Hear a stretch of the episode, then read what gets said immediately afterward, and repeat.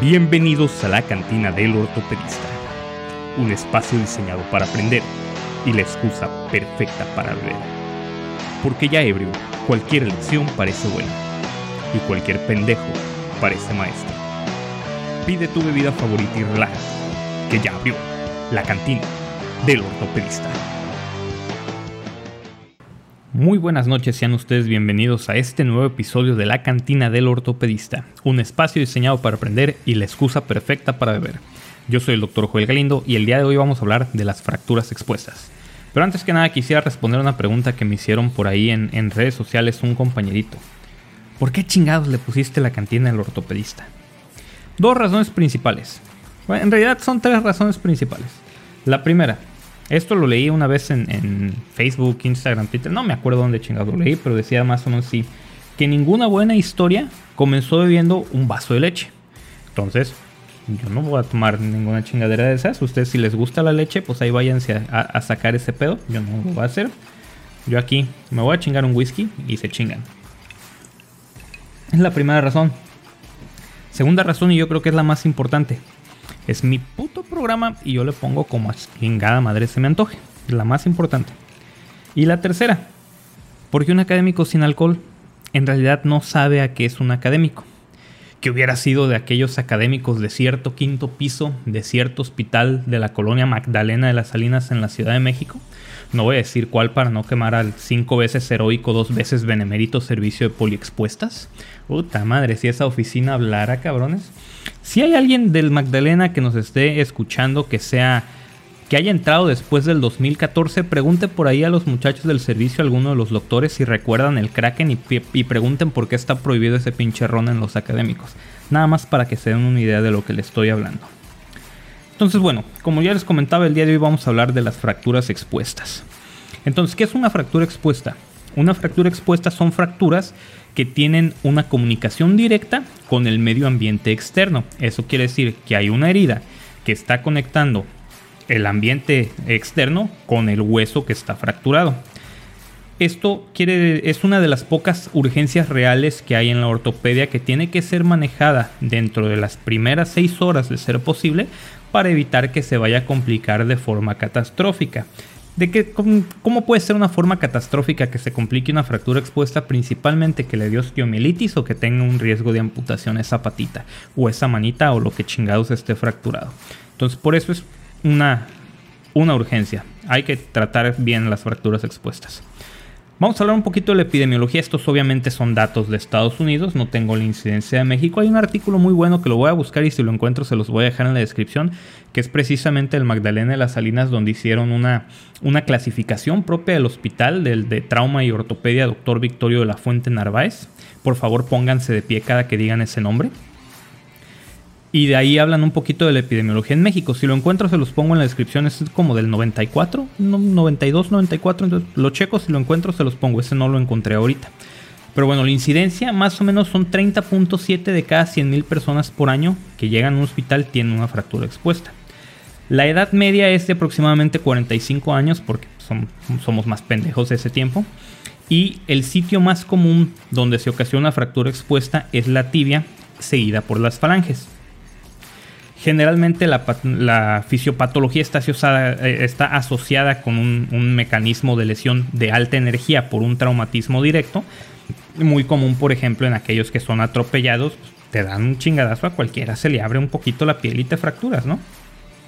O también pueden ser por lesiones de dentro hacia afuera. Por ejemplo, tienes una, una fractura en, a nivel del antebrazo, en el radio o en el cúbito, que de uno de los bordecitos filosos, filosos perdón, se angula lo suficiente esta fractura y ese bordecito filoso penetra la piel. Son las que luego dicen, ay, tiene ahí una herida puntiforme chiquitita. Es una fractura expuesta, aunque sea una herida puntiforme chiquitita, y el chiquitito me da miedo.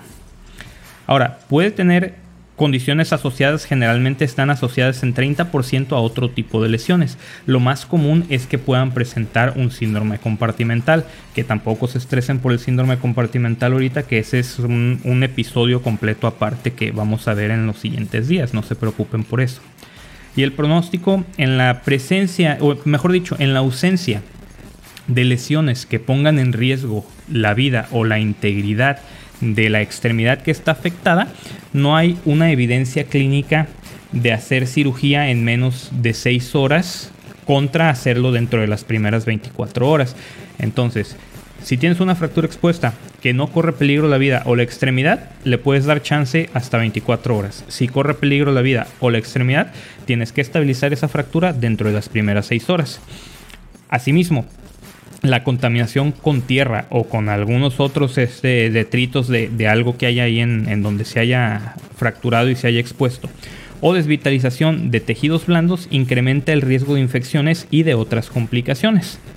Ahora, ¿quién clasifica las fracturas expuestas? Si recordamos un poquito el tema pasado del episodio de, generalidades del tratamiento de fracturas, por ahí hicimos la mencionamos la, la, clasificación de Techerne para fracturas cerradas, pues las fracturas abiertas o fracturas expuestas también pueden ser clasificadas por Techerne y también aquí se divide en 4 grados también, pero en lugar de ser 0, 1, 2 y 3, que esa era de, la de fracturas cerradas y esa es con números arábigos, aquí es 1, 2, 3 y 4 con números romanos. ¿Por qué lo hacen así? Por chingar, las clasificaciones para eso sirven, para pantallar a quien no se la sabe.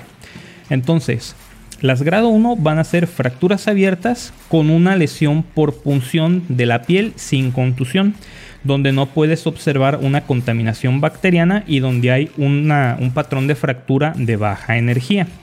Las grado 2 son fracturas expuestas con hay cierta contusión de tejidos blandos y una pequeña lesión en la piel también. No hablan de cuánto tiene que medir ni nada por el estilo. Hay contaminación moderada y los patrones de fractura pueden ser variables. En las grado 3 son fracturas expuestas con mucha contaminación. ¿Cuánto es mucha contaminación? No hay manera de que lo digan de forma objetiva. Por eso lo que hablábamos la vez pasada de que esta, esta clasificación tiene una alta variabilidad interobservador. Y esta sí puede estar asociada a lesiones neurovasculares. Y la grado 4 son fracturas expuestas con amputaciones parciales traumáticas o amputaciones traumáticas completas. Entonces es la clasificación de Techerne, que es nada más así para, para, fines prácticos. Pero la clasificación más utilizada para las fracturas expuestas es la clasificación de Gustilo y Anderson, que esa todos la han escuchado hablar y no todos se la saben muy bien, pero no importa. Si eres un médico que no sea ortopedista y te la sabes, mis respetos. Y si no te la sabes, no le hace, no tienes por qué sabértela por completo. Sirve a huevos, apréndetela, ¿no? No hay ningún problema. Entonces esta la vamos a dividir en tres tipos, que es 1, 2 y 3. Y aparte el tipo 3 lo vamos a dividir en 3A, 3B y 3C. Las tipo 1 son fracturas expuestas con heridas menores a un centímetro, con contaminación mínima y con daño muscular mínimo. Las tipo 2 son lesiones que van de 1 a 10 centímetros con lesión a tejidos blandos de forma moderada. Y después ya las tipo 3A son generalmente lesiones mayores a 10 centímetros de alta energía con una gran cantidad de, daño a los tejidos blandos y que están contaminadas. Pero aquí es bien importante que tengamos nosotros una cobertura cutánea adecuada. Asimismo, las lesiones que se dan en, medios como en una granja, en, lugares pantanosos, en el mar, todas esas también se deben de considerar lesiones de, de gustilo 3A independientemente del tamaño de la herida. También las fracturas expuestas por proyectil de alma de fuego, o sea, los balazos que son nada comunes aquí en México, aquí a nadie balacean. Esas también inmediatamente se deben de considerar como 3A por el alto grado, el alto daño de tejidos blandos que estas conllevan independientemente del tamaño de la lesión. Las 3B en estas son más o menos las mismas características de las heridas, nada más que aquí la diferencia es que no se puede hacer una cobertura cutánea primaria, no se puede cerrar, tienes que hacerle un procedimiento reconstructivo, ya sea rotarle un colgajo, ponerle un injerto para poder hacer una cobertura cutánea. Esa sería la diferencia entre las 3A y las 3B. Y las tipo 3C es una lesión vascular que requiere de una reparación quirúrgica, independientemente del daño a los tejidos blandos e independientemente del tamaño de la herida. Aquí es muy importante recalcar que tiene que ser una lesión vascular que ponga en peligro la extremidad y que requiera la reparación. Un ejemplo que le pongo mucho luego a los muchachos internos de, los hospitales donde hago guardias, por ejemplo, a, nivel de la muñeca.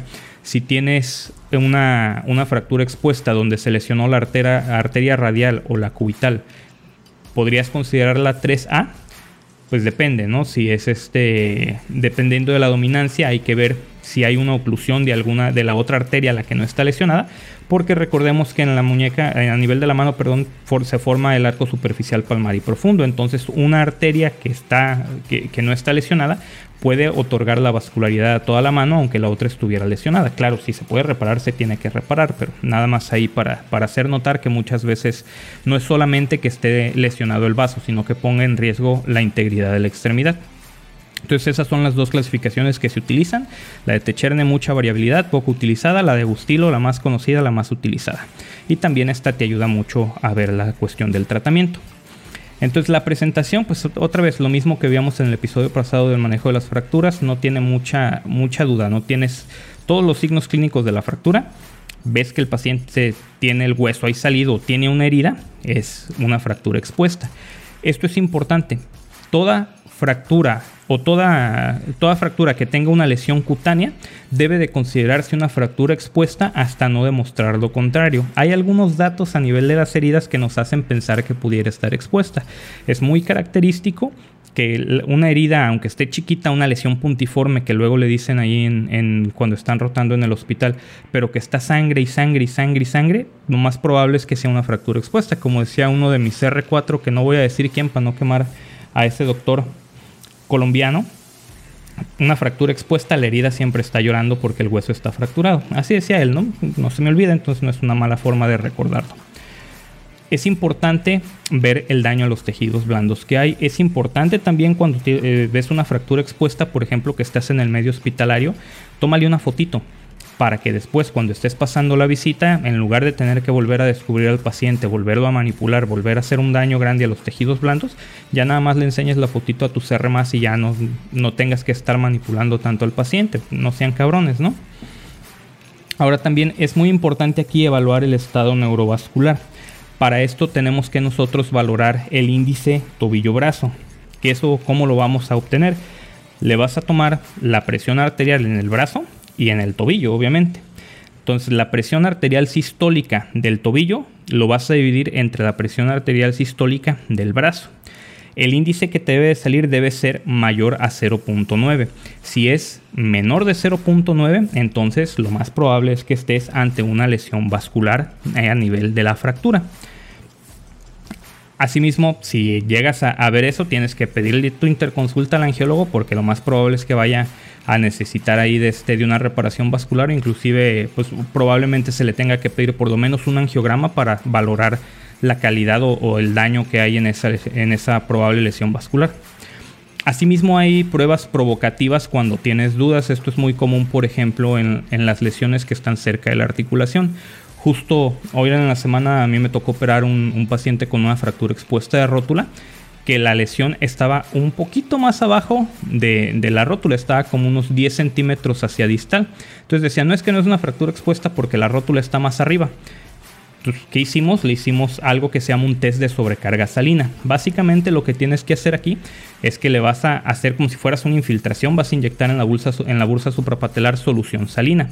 Lo que buscas es, si sabes que esa herida está conectada o que se hizo una artrotomía traumática, o sea que está conectada con la fractura de rótula, vas a empezar a ver que hay salida de tu solución salina a través de la herida en la piel. Para hacer este test tienes que inyectar por lo menos 155 mililitros de solución salina y eso tiene un 95% de sensibilidad.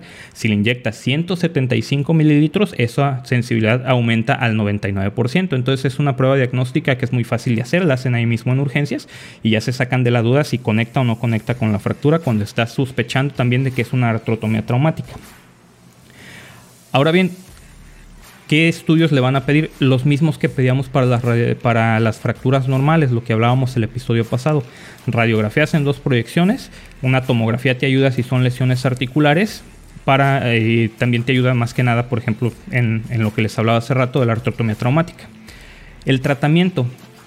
El tratamiento inicialmente, en realidad no puede ser no quirúrgico, siempre se tienen que operar pero lo más importante de una fractura expuesta es iniciar de forma urgente los antibióticos.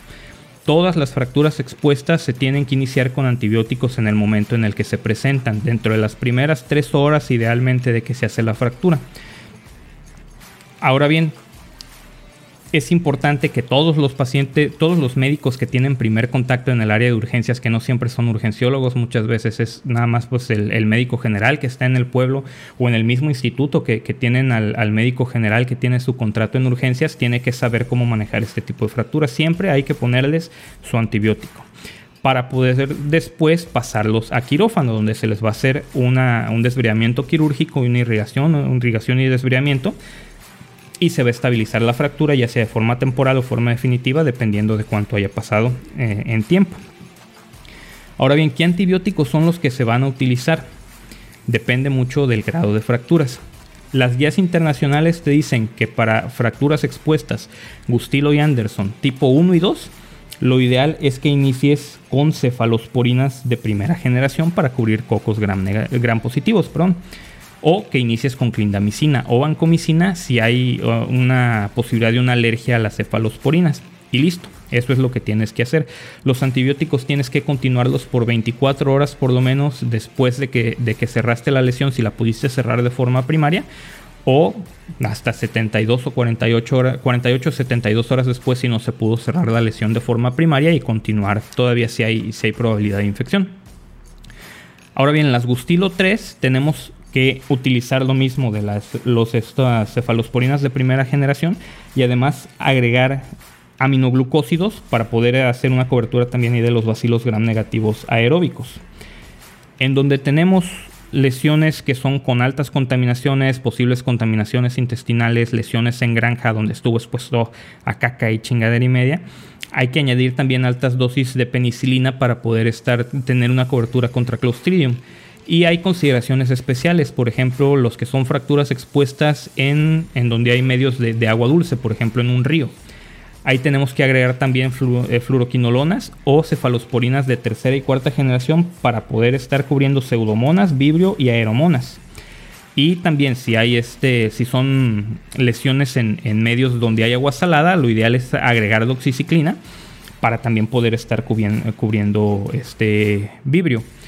Tenemos que hacer también una profilaxis antitetánica y tiene que ser eh, iniciada desde que llega al medio de urgencias. Y aquí hay dos formas de profilaxis. Ya sabemos que es con el toxoide, que es de 0.5 mililitros independientemente de la edad, o la inmunoglobulina, que el menores de 5 años tienen que recibir 75 unidades, entre 5 y 10 años deben de recibir 125 unidades y los mayores de 10 años deben de recibir 250 unidades. El toxoide y la inmunoglobulina deben de ser administrados de forma intramuscular con dos jeringas diferentes en dos sitios diferentes. Se supone que las guías de, la profilaxis antitetánica dependen de tres factores, que es este, si hay un, historial completo de vacunación, la fecha de la última vacunación que, tuvimos y la severidad de la lesión. Entonces, dependiendo de esto, si no sabemos si ya está vacunado o sabemos que tiene menos de tres dosis y es una herida menor, una, una fractura Gustilo y Anderson 1, nada más le tienes que poner la vacuna. Si no sabemos cuántas dosis tiene o no sabemos si se la puso y es un Agustilo y Anderson 2 o 3, hay que ponerle la vacuna, el toxoide y hay que ponerle la inmunoglobulina. Y ahora, si tenemos una historia de una vacunación completa de tres dosis ya previas, no es necesario, cuando, tenemos un Agustilo y Anderson 1, no es necesario que le demos la vacuna si tiene la vacunación en los últimos 10 años. Si ya son más de 10 años desde la última dosis, entonces hay que volverle a aplicar el toxoide. Entonces, si tenemos una historia completa de vacunación en una fractura expuesta Gustilo y Anderson 2 o 3 y no ha habido profilaxis en los últimos 5 años, hay que darle también la inmunoglobulina. Y si tiene más de 5 años, nada más hay que darle el toxoide. Ahora también es importante que hagamos una estabilización de la fractura o de la extremidad y que apliquemos un apósito. La estabilización puede hacerse con lo que tengan disponible, idealmente que sea con una férula, que pueda hacer contracción. Esto para evitar que se siga moviendo la fractura, lo que va a minimizar el dolor, va a disminuir la lesión de tejidos blandos y va a evitar que se rompa cualquier coágulo que se pudiera estar formando y que después se haga una embolia. Y el, apósito tiene que ser, eh, tienes que quitarle todo lo, que veas ahí muy, muy evidente, si tiene tierra, si tiene hojas, lo que tenga de ahí de, de contaminantes, se lo quitas a la chingada y nada más vas a agarrar un chingo de gasas, las vas a empapar con solución salina y se lo vas a poner encima. Es muy importante que no hagan una irrigación ahora sí que a alta presión en el servicio de urgencias o en el primer contacto porque ahí van a poder arriesgar que tú por querer lavar, pero no estás haciendo un lavado quirúrgico adecuado, siguiendo los pasos que se tienen que hacer, que cualquier contaminante que haya en la parte de afuera de la extremidad lo metas adentro de la herida y ocasiones más problemas que los que vas a resolver. Ahora bien, el tratamiento quirúrgico tiene que ser con un aseo y desbridamiento y con una estabilización de la fractura, ya sea de, este, de forma definitiva o de forma temporal, y si se puede hacer un cierre primario de la herida, que a todísima madre. Ahora bien, ¿cuánto tiempo nos vamos a tardar en hacerlo? Idealmente tiene que ser dentro de las primeras seis horas después de, la lesión. Y es muy importante también entender que muchas veces vas a entrar, vas a, debridar y dependiendo de la extensión del daño, así lo dejas y después lo vas a meter a una segunda o un tercer desbridamiento antes de fijar de, de forma definitiva la fractura. Ahora bien, el ácido de desbridamiento debe seguir una serie de técnicas. El primer paso para hacer un, desbridamiento o, hacer un, eh, un desbridamiento de irrigación es aumentar la incisión o abrir los bordes de la herida, hacerlos más grandes para que puedas tener una exposición adecuada de la fractura y entonces puedas limpiar de forma adecuada. Ya que extendiste los bordes de la fractura, lo que vas a hacer es una irrigación. Esto se hace ya sea con una presión baja o con mecanismos de, lavado que ya, ya los hay pistolas de alta presión para estar lavando, pero en realidad uno u otro no tienen una ventaja sobre, el, sobre el otro, entonces eso no, no tiene mayor complicación. Si tienes para hacerlo con uno o con el otro, hazlo con lo que lo tengas. Ahora, lo haces solamente con solución salina, con solución con jabón o con solución con antibióticos. Los estudios dicen que no hay diferencias entre ninguna y con otra. Lo importante es que estés haciendo el irrigamiento mecánico.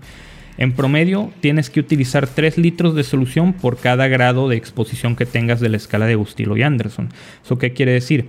Si tienes un Agustilo grado 1, tienes que irrigarla con 3 litros. Si tienes un Agustilo grado 2 con 6 litros y si tienes un Agustilo grado 3 con 9 litros. Entonces vas a gastar un chingo de agua, ¿no? Ya una vez que hiciste la irrigación, ahora sigue el desbridamiento. Que esto tienes que quitar todo el tejido que se vea desvitalizado.